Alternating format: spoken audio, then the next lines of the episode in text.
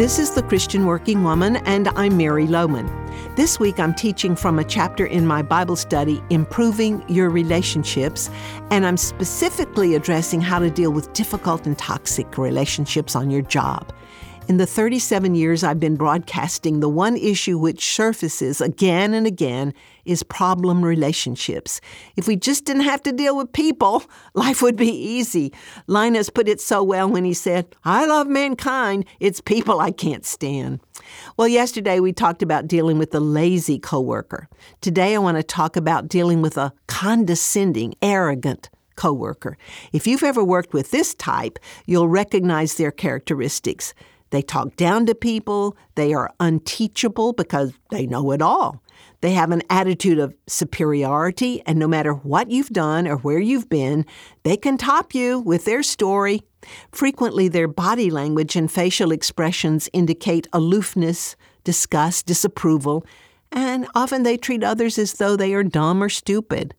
When people have a continual attitude of arrogance and condescension, it's a telltale sign that underneath that intimidating outward appearance lies a great deal of insecurity and pain, and it reveals a lack of confidence, a need for recognition, and a fear of rejection.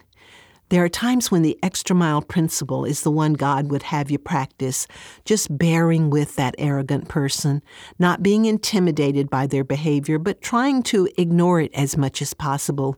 And then you may need to speak the truth in love to that condescending coworker when God gives you the green light to do so. Certainly, God could use this person in your life to teach you to humble yourself, for they can be very humbling.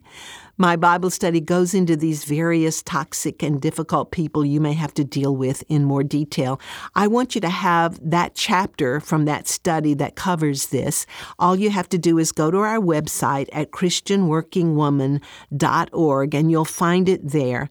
Or you can call us and we'll be glad to mail it to you.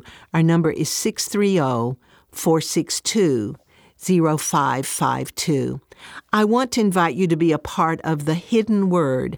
This is a community of believers who want to fill their mind with truth by memorizing Scripture so that it is hidden in our hearts. There are many benefits to doing this, and I am so excited that we have so many people who are joining me in memorizing Scripture. So join the Hidden Word community. All the details are at ChristianWorkingWoman.org, and you'll find all the information there.